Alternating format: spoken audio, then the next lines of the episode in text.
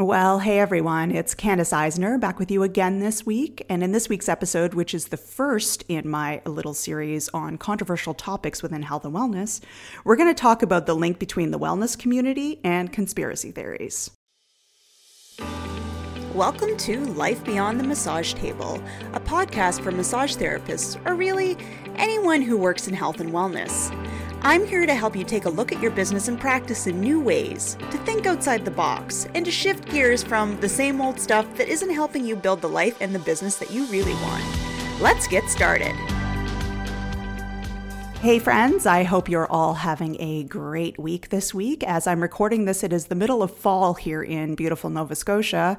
But it's also a very, very rainy day. So if you hear a little bit of stormy sounds in the background, I apologize. But hey, we we we get them big here on the East Coast. I'm sure those of you who live on the East Coast, Canada, U.S., wherever, um, get that uh, get that concept, get why it's like that. But anyway, let's uh, do a little housekeeping before we get into the topic proper. So, in the last episode, which thank you for listening to that, by the way, I uh, talked a little bit about where the podcast is going, uh, why I was gone for a while, and I also said that I was going to have one uh, episode on a controversial topic and then I was going to do a series of something else. Well, I decided, given uh, some of the things that have been talked about online and the media, etc., lately, it might be good to actually cover a few controversial topics as a series. So let's dive in here. I wanted to talk to you about some controversy that's been in the media recently. So possibly you haven't seen this, especially if you're outside North America, maybe, and um, you're not uh, hearing about these topics as much as maybe we are in the North American media. Um, but it's been a very hot topic of conversation, uh, especially a few weeks ago, but even today, I'm still seeing people talk about it. In many uh, wellness, massage therapy, yoga groups online, including on Facebook and on Twitter. So, that topic is the link between the mel- wellness community and COVID deniers, or more generally, conspiracy theories.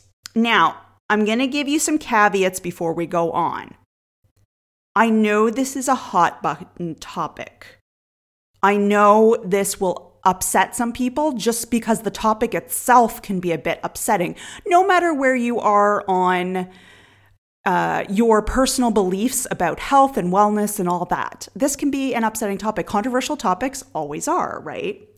Some people who I very much respect got very upset by this topic in Facebook groups. I watched them get very angry and make some angry comments. They felt that stating there is a link between the wellness community or, you know, wellness careers or massage therapy, if we want to get slightly more specific, and being conspiracy theorist is defamatory, or as one person actually put it, they said it was a witch hunt and it was inappropriate, and the people making these links are just like ambulance chasers, those types of things. And some got really upset as they feel that massage therapy in particular, but some of you in other careers also fall into this.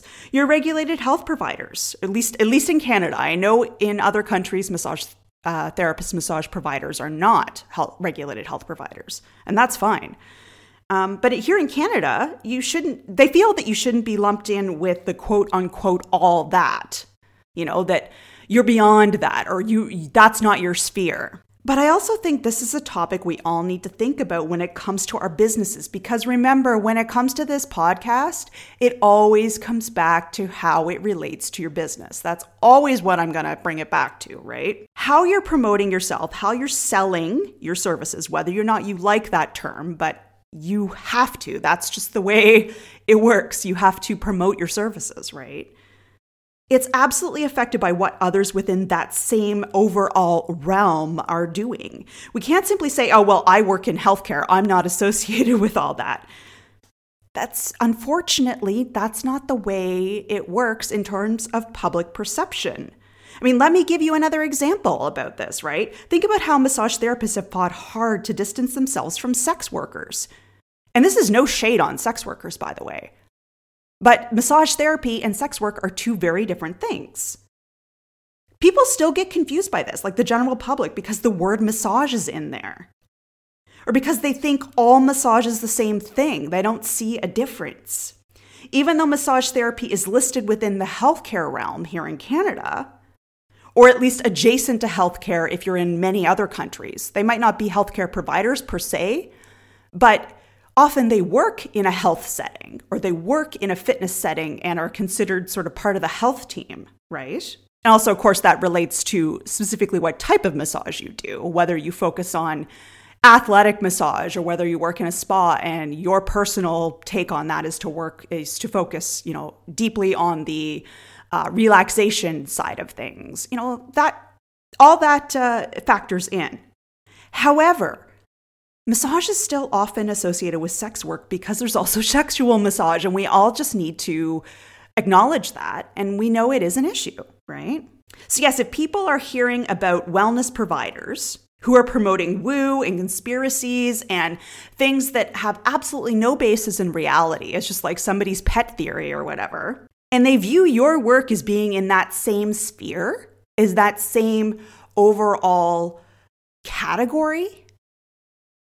It can and will affect you. So, this is why I think we need to take a step back and consider this rationally, even if we're frustrated by it, or even if we think, well, that's not me. You know, I know a popular thing these days is to say, well, stay in your lane. That's fine. You know, I don't think people should be uh, going out and giving big opinions on something that they have no credentials to, uh, or, you know, no uh, right to be giving an opinion on.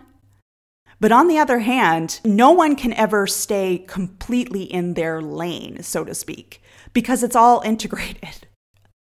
So even if you're trying to just keep your head down and see your clients and not worry about what's going on in the rest of the world of wellness and you quote unquote want to stay in your lane, unfortunately, unless you have a very full practice with solid clients and you don't need to worry about the promotional aspects of it and you maybe you get some questions from long-term clients about some of these things but other than that you don't need to worry about finding new clients then you can say, yeah, I'm just going to keep my head down. I'm just going to stay where I am and I'm not going to worry about all this.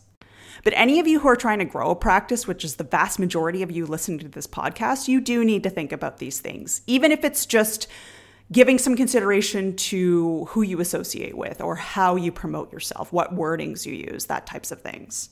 Now, that said, let's give a second caveat before I keep going, and then I'm going to get into the topic proper, I promise. So, your personal choices regarding healthcare and vaccines and all that, they're exactly that personal choices. I am not here to tell you XYZ ABC. I am not here to tell you you should only see these doctors and blah, blah, blah. My friends and family well know my opinions on these things, but my work is not to make you think exactly like I do. That's not what this podcast is for. That's not what my services are for. So there's this quote I really like from Denis Morton at Peloton. Um, he says this during some of his classes, sometimes at the beginning, sometimes it's in the middle, but it's something that I've kind of taken to heart and has become sort of part of how I run my business. It is I make suggestions, you make decisions. So that applies here too. I am not telling you what to do. Nobody can tell you what to do, right? You're an adult, you make your own decisions. I'm just giving you food for thought. You make the final call on what you want to do. I hope that's all clear. Okay, let's go and talk about this topic. So, back in October, so it was literally just a few weeks ago, the CBC here in Canada did a podcast episode where they interviewed Matthew Ruminsky from the Conspirituality podcast or his Conspirituality work. They talked about how wellness culture is linked to a higher incidence in belief in conspiracy theories and also being a COVID denier. And also sometimes that also means that they're a anti-vaxxer. Not always. Sometimes they're just vaccine hesitant. But often there is a link between the conspiracy theorists and the COVID deniers. So the big takeaway for me from this information was what makes you visible or popular in wellness culture, in wellness providers, is charisma. It isn't how effective your treatments are. It isn't how many courses you've taken or your credentials. Now, before you kind of immediately email me and say, Candace, you're full of poop and blah, blah, blah, blah, blah, hear me out, okay? Because I think Matthew had a very good point to make on this. It's something I've noticed myself. It's something that's not just in the wellness industry. I mean, think about politicians, how charismatic often they are, and that's often why they get into office, right?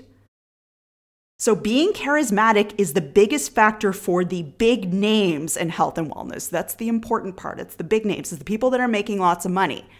Lots of money can be relative, right? It could be simply the most popular therapist in your particular town but they also happen to be really good at making uh, Instagram reels and they're very charismatic. They're a good speaker. They've been to wellness shows, they give talks, they go on TV sometimes, like whatever it might be for them. But they have that charisma, they have that special something, you know? And so people are interested in hearing what they have to say, regardless of what it is. There's something about them. So that is how they make money. And for a lot of stuff in wellness, you can't prove your method is effective, right? You can't prove in a lot of cases that massage therapy works as an example, but there's a lot of other things within wellness as well.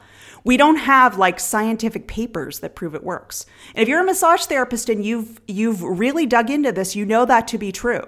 A lot of things that we believe in massage therapy as being scientifically backed aren't actually scientifically backed, or there was like one very fuzzy paper that kind of sort of shows that it is effective. Now, whether or not you use these things within wellness, massage therapy, essential oils, yoga, meditation, etc., there's many, many, many things.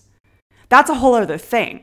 But when it comes to actually proving that whatever it is you're selling, whatever these charismatic people are selling, work, they don't have that kind of proof. So, what are they using? Well, they're using testimonials and anecdotes, and they're presenting them in a very charismatic way, you know? Now, quick aside, very quick aside, since I talk about marketing a lot on this podcast, testimonials are great if you're permitted to use them within your career. Like, I know, again, registered massage therapists here in Canada uh, are uh, forbidden from using them in certain cases. I know that's actually under review, but in Ontario, I don't know if it's under review in other jurisdictions, but I know that it's uh, a bit of a hot button topic again with the community because you're not allowed to actually use them in your advertising. But that aside, if you are allowed to use testimonials, they are important. It's how people know that you're not just some fly by night business, that you're like, you're real. People have had actual good treatments with you, etc. right? So I'm not we're not talking here about just like having a testimonial tab on your website or like people googling you and finding testimonials on Google. I'm talking about the people who kind of beef them up and use them in a dishonest way. And that's what a lot of these highly charismatic health figures, if you want to call them that, do. So let's talk about a specific example. And again, Matthew Rominsky gave this example on that podcast that I listened to. So, yoga, the yoga industry, there's quite a few charismatic figures that can't actually prove what it is that they're saying is true. Um, Iyengar was one of them. So he used tons of anecdotes and his own beliefs to state that certain poses would affect certain organs or heal certain conditions, that kind of thing. I mean, if you've studied Iyengar yoga, you're probably aware of this, right? But there's literally no proof of it. It was just his pet theory or strong belief due to seeing, you know, results in students, that kind of thing. No research has ever shown that what he stated about these postures is actually the truth. So, am I saying yoga is bad or Iyengar is bad or whatever? No, of course not. You know, if it if it works for you, fabulous. But take it for what it is. But is yoga popular? Is Iyengar yoga popular in particular? Yeah, completely. There's studios all over the world that teach th- those methods. And yeah, you know, there's many examples from the wellness world. It's not just yoga, it's not just massage, it's not just essential oils. It's it's everywhere. And what happens is these students of these types of teachers, and again, I don't mean Iyengar now specifically, I mean like just the charismatic teachers, the charismatic figures within health and wellness the students or the uh, buyers of their product, their course, whatever it is, they learn from them. They take what they say is truthful and then they spread that info to their friends and family and other people that they meet. Oh, well, you know, I learned in yoga that this posture can heal XYZ. When there's no proof of that. They just told you that because they had something to sell. Maybe they deeply believed it, but there's no actual real proof of it. There's no science behind it. it just feels that it's effective because everybody's talking about it and everybody's supporting it. And yet, you'll start to hear things like, oh, well, you know, I, I've tried it, but it's not really working for me. And then it goes on to, oh, well, you know, maybe you didn't do it at the proper way, blah, blah, blah, right? But that's how these people sell more classes and courses and products and whatever, is by having these amazing results, supposedly, it's a popular belief. And that is hard to uh, not buy into. If you are someone who's in pain or someone who uh, really needs you know help with a certain thing and you read that this so and so method of whatever it is doesn't have to be yoga is going to help you because there's so many testimonials and it's presented in a very charismatic way a beautiful website you know and beautiful videos and whatever else, you might buy into that. But you have to be careful about what you're buying, and therefore you have to be careful about what you're selling, and therefore you have to be careful about who you associate with. Now, how does this whole charismatic, you know, uh, selling of something that doesn't necessarily actually have the truth behind it, isn't actually as effective as they're trying to tell you it is? How does that link into conspiracy theories and COVID and all those things I just mentioned off the top? Well, remember that that same charisma that makes you want to buy their product or class and basically buy into their ecosystem is that same charisma that can influence you to believe whatever theory they've decided to start sharing.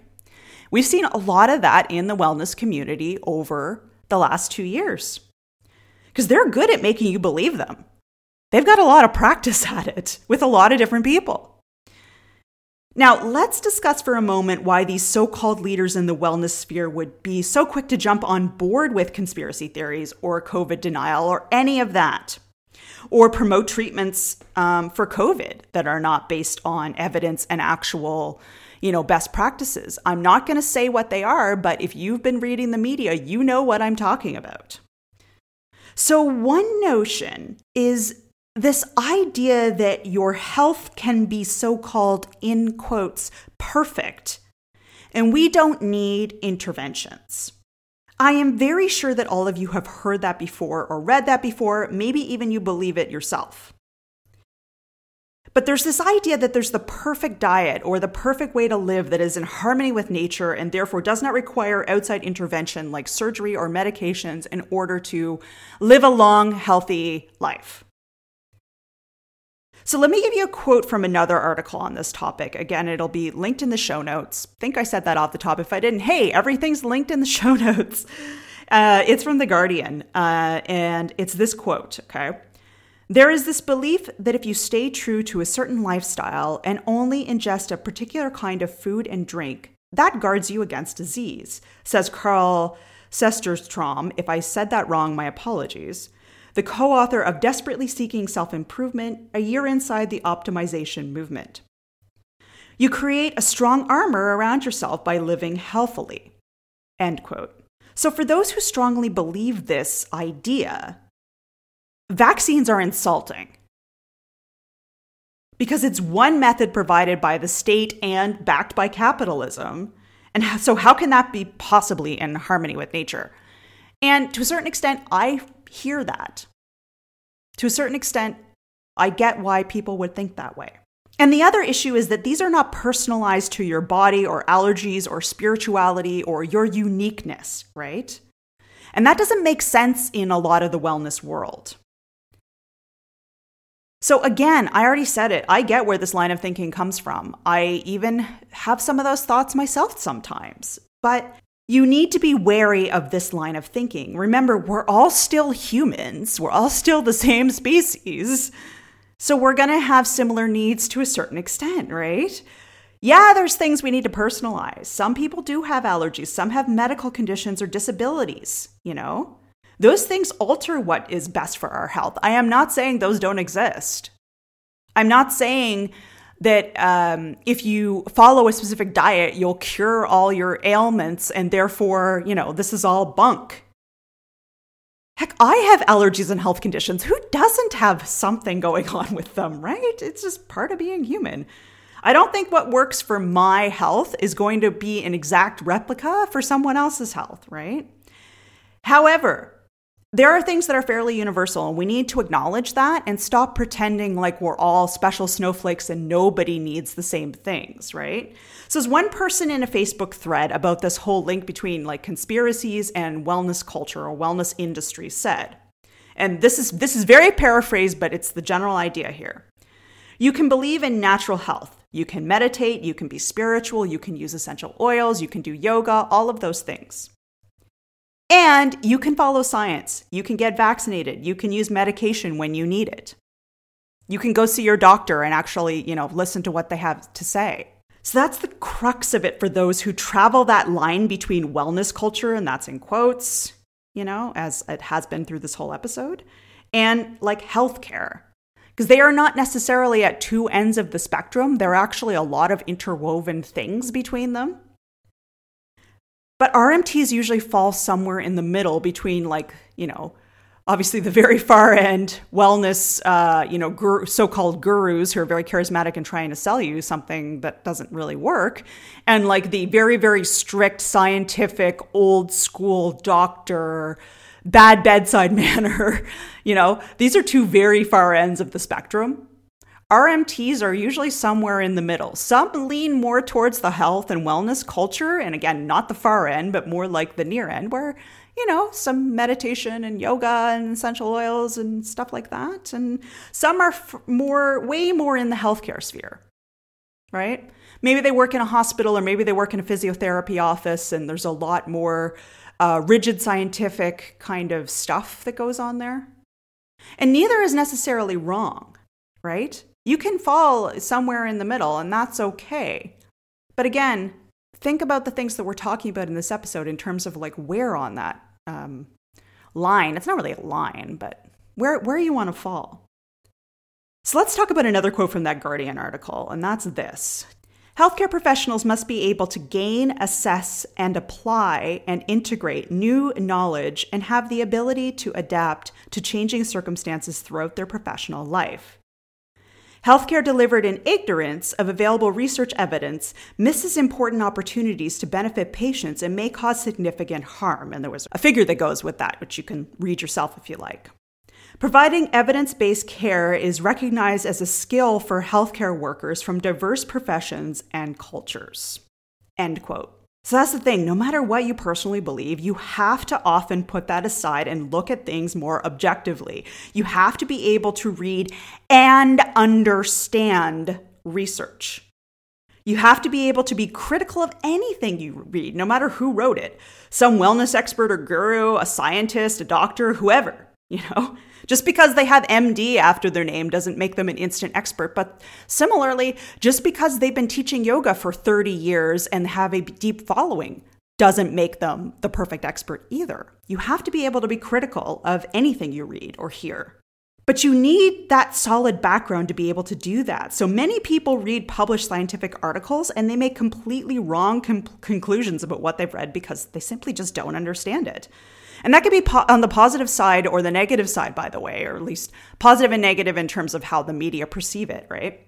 You can read published data and conclude that the study was 100% correct and you're, you know, super excited to hear it and it supports something that you were doing or whatever. But then meanwhile, there are major issues with it, such as how they collected the data or how long they did it or what their sample size was, whatever. Or uh, who funded the study. That can be a problem.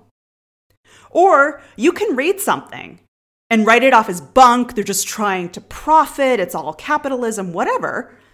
And meanwhile, the study or the you know uh, research was very well done, with no major biases or financial gains by the people who conducted it.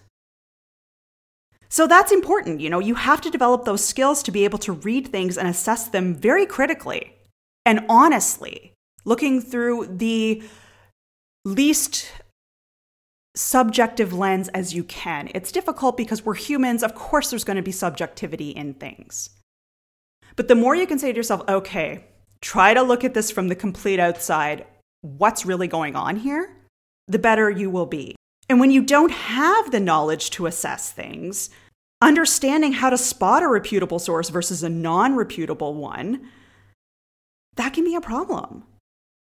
Because here's a hint reputable sources are not based on social media following or charisma, even though a lot of us these this day and age tend to think that way. So let's get back on this topic of um, getting vaccinated, even if you also strongly believe in natural health. That quote I gave a little while ago from that Facebook group I was reading. So this brings up another issue within the wellness community right now the idea that one vaccine can so called fix the pandemic. And it's a threat because it goes against the very thing that a lot of people are selling or practicing or promoting. Maybe you aren't especially if you're a massage therapist, you're probably not practicing or promoting one specific like methodology. You probably use a bunch of things in your toolbox. But a lot of people in the wellness world, they are promoting like one specific thing. And for a lot of them, vaccines kind of go against that. If the pandemic is revealing that what they are promoting may not actually be all it's cracked up to be, wouldn't they want to protect themselves? We all want to think we would act with integrity. I get it. Nobody wants to be told that they're a shyster or whatever. But these things are messy. It's not black and white. If the career you were in was suddenly revealed to not be the amazing thing you thought it was, would you immediately leave it? Be honest. Would you say, oh crap, that was wrong, time to change? Or would you have a hard time? Would you want to fight to keep your business going? Would you want to fight to keep your clients coming in? Having your livelihood attacked is really hard for the vast majority of people. Even people who say they have kind of um, removed themselves from that, they don't care so much about career. Even those people, it's it's hard when the very thing that you've been doing for years to make your make your income, and maybe you're making a very good income, is suddenly under attack. But as well on this thread, Often in the wellness world, we hear this statement that Western medicine is all bad. Science is not good. It is, you know, uh, just trying to sell one methodology and we need to go back to the ancient ways, that kind of idea. But often, when we're looking again at these wellness businesses, and I'm not talking specifically about yours, again, we're talking about sort of the bigger ones, the more known ones.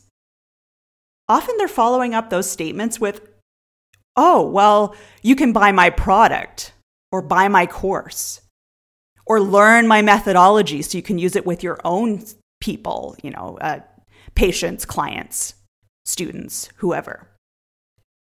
So you got to ask yourself, and this comes back to that whole you need to look at things and with an objective lens as best as you can. Is the person who's stating these things doing it out of public awareness or because they want to teach others, they want to make sure that the world is aware that there's a problem?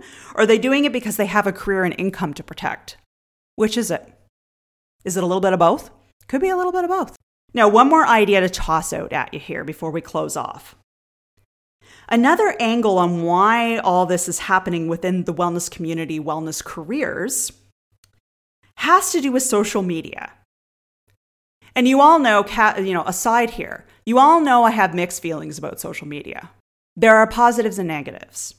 But as we've seen, especially over the last few years, and I think you know this if you've been actually active on social media, the more inflammatory or so called out there you are, the more attention you will often get.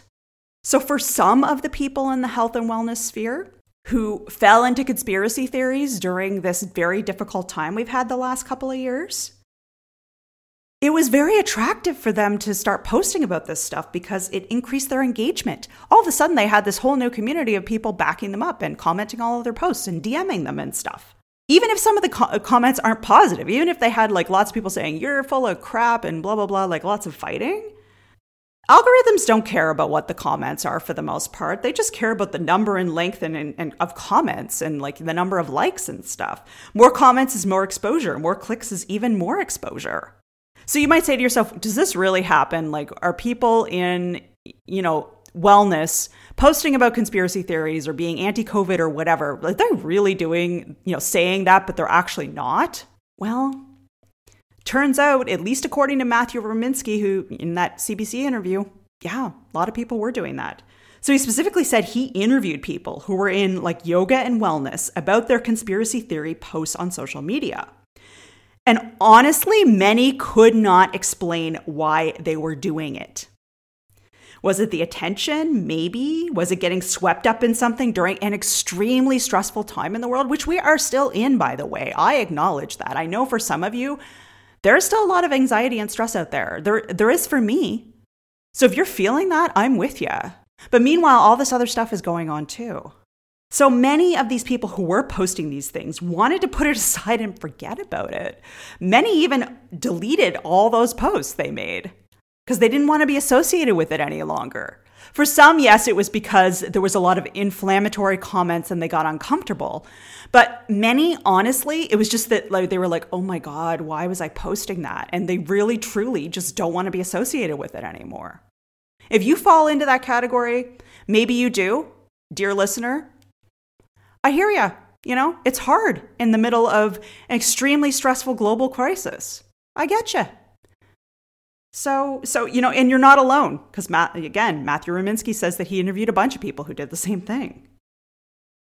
So there is so much more we could talk about on this topic. Honestly, we could talk for hours about this topic because there's a lot to unpack.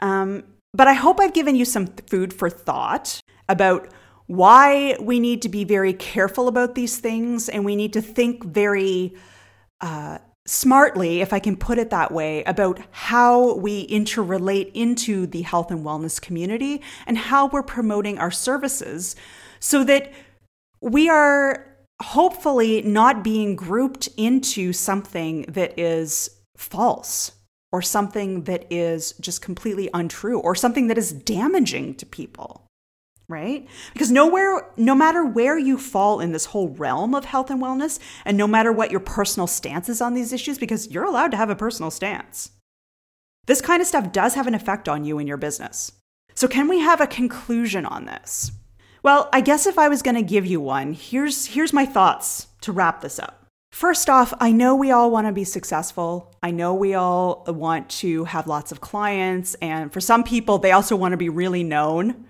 I mean, again, I hear I, you can tell I'm a Peloton fan. I'm quoting Jess King now. She's literally she said in an interview that like the one of the major reasons that she uh, started out as a Peloton instructor is because she wanted to be famous.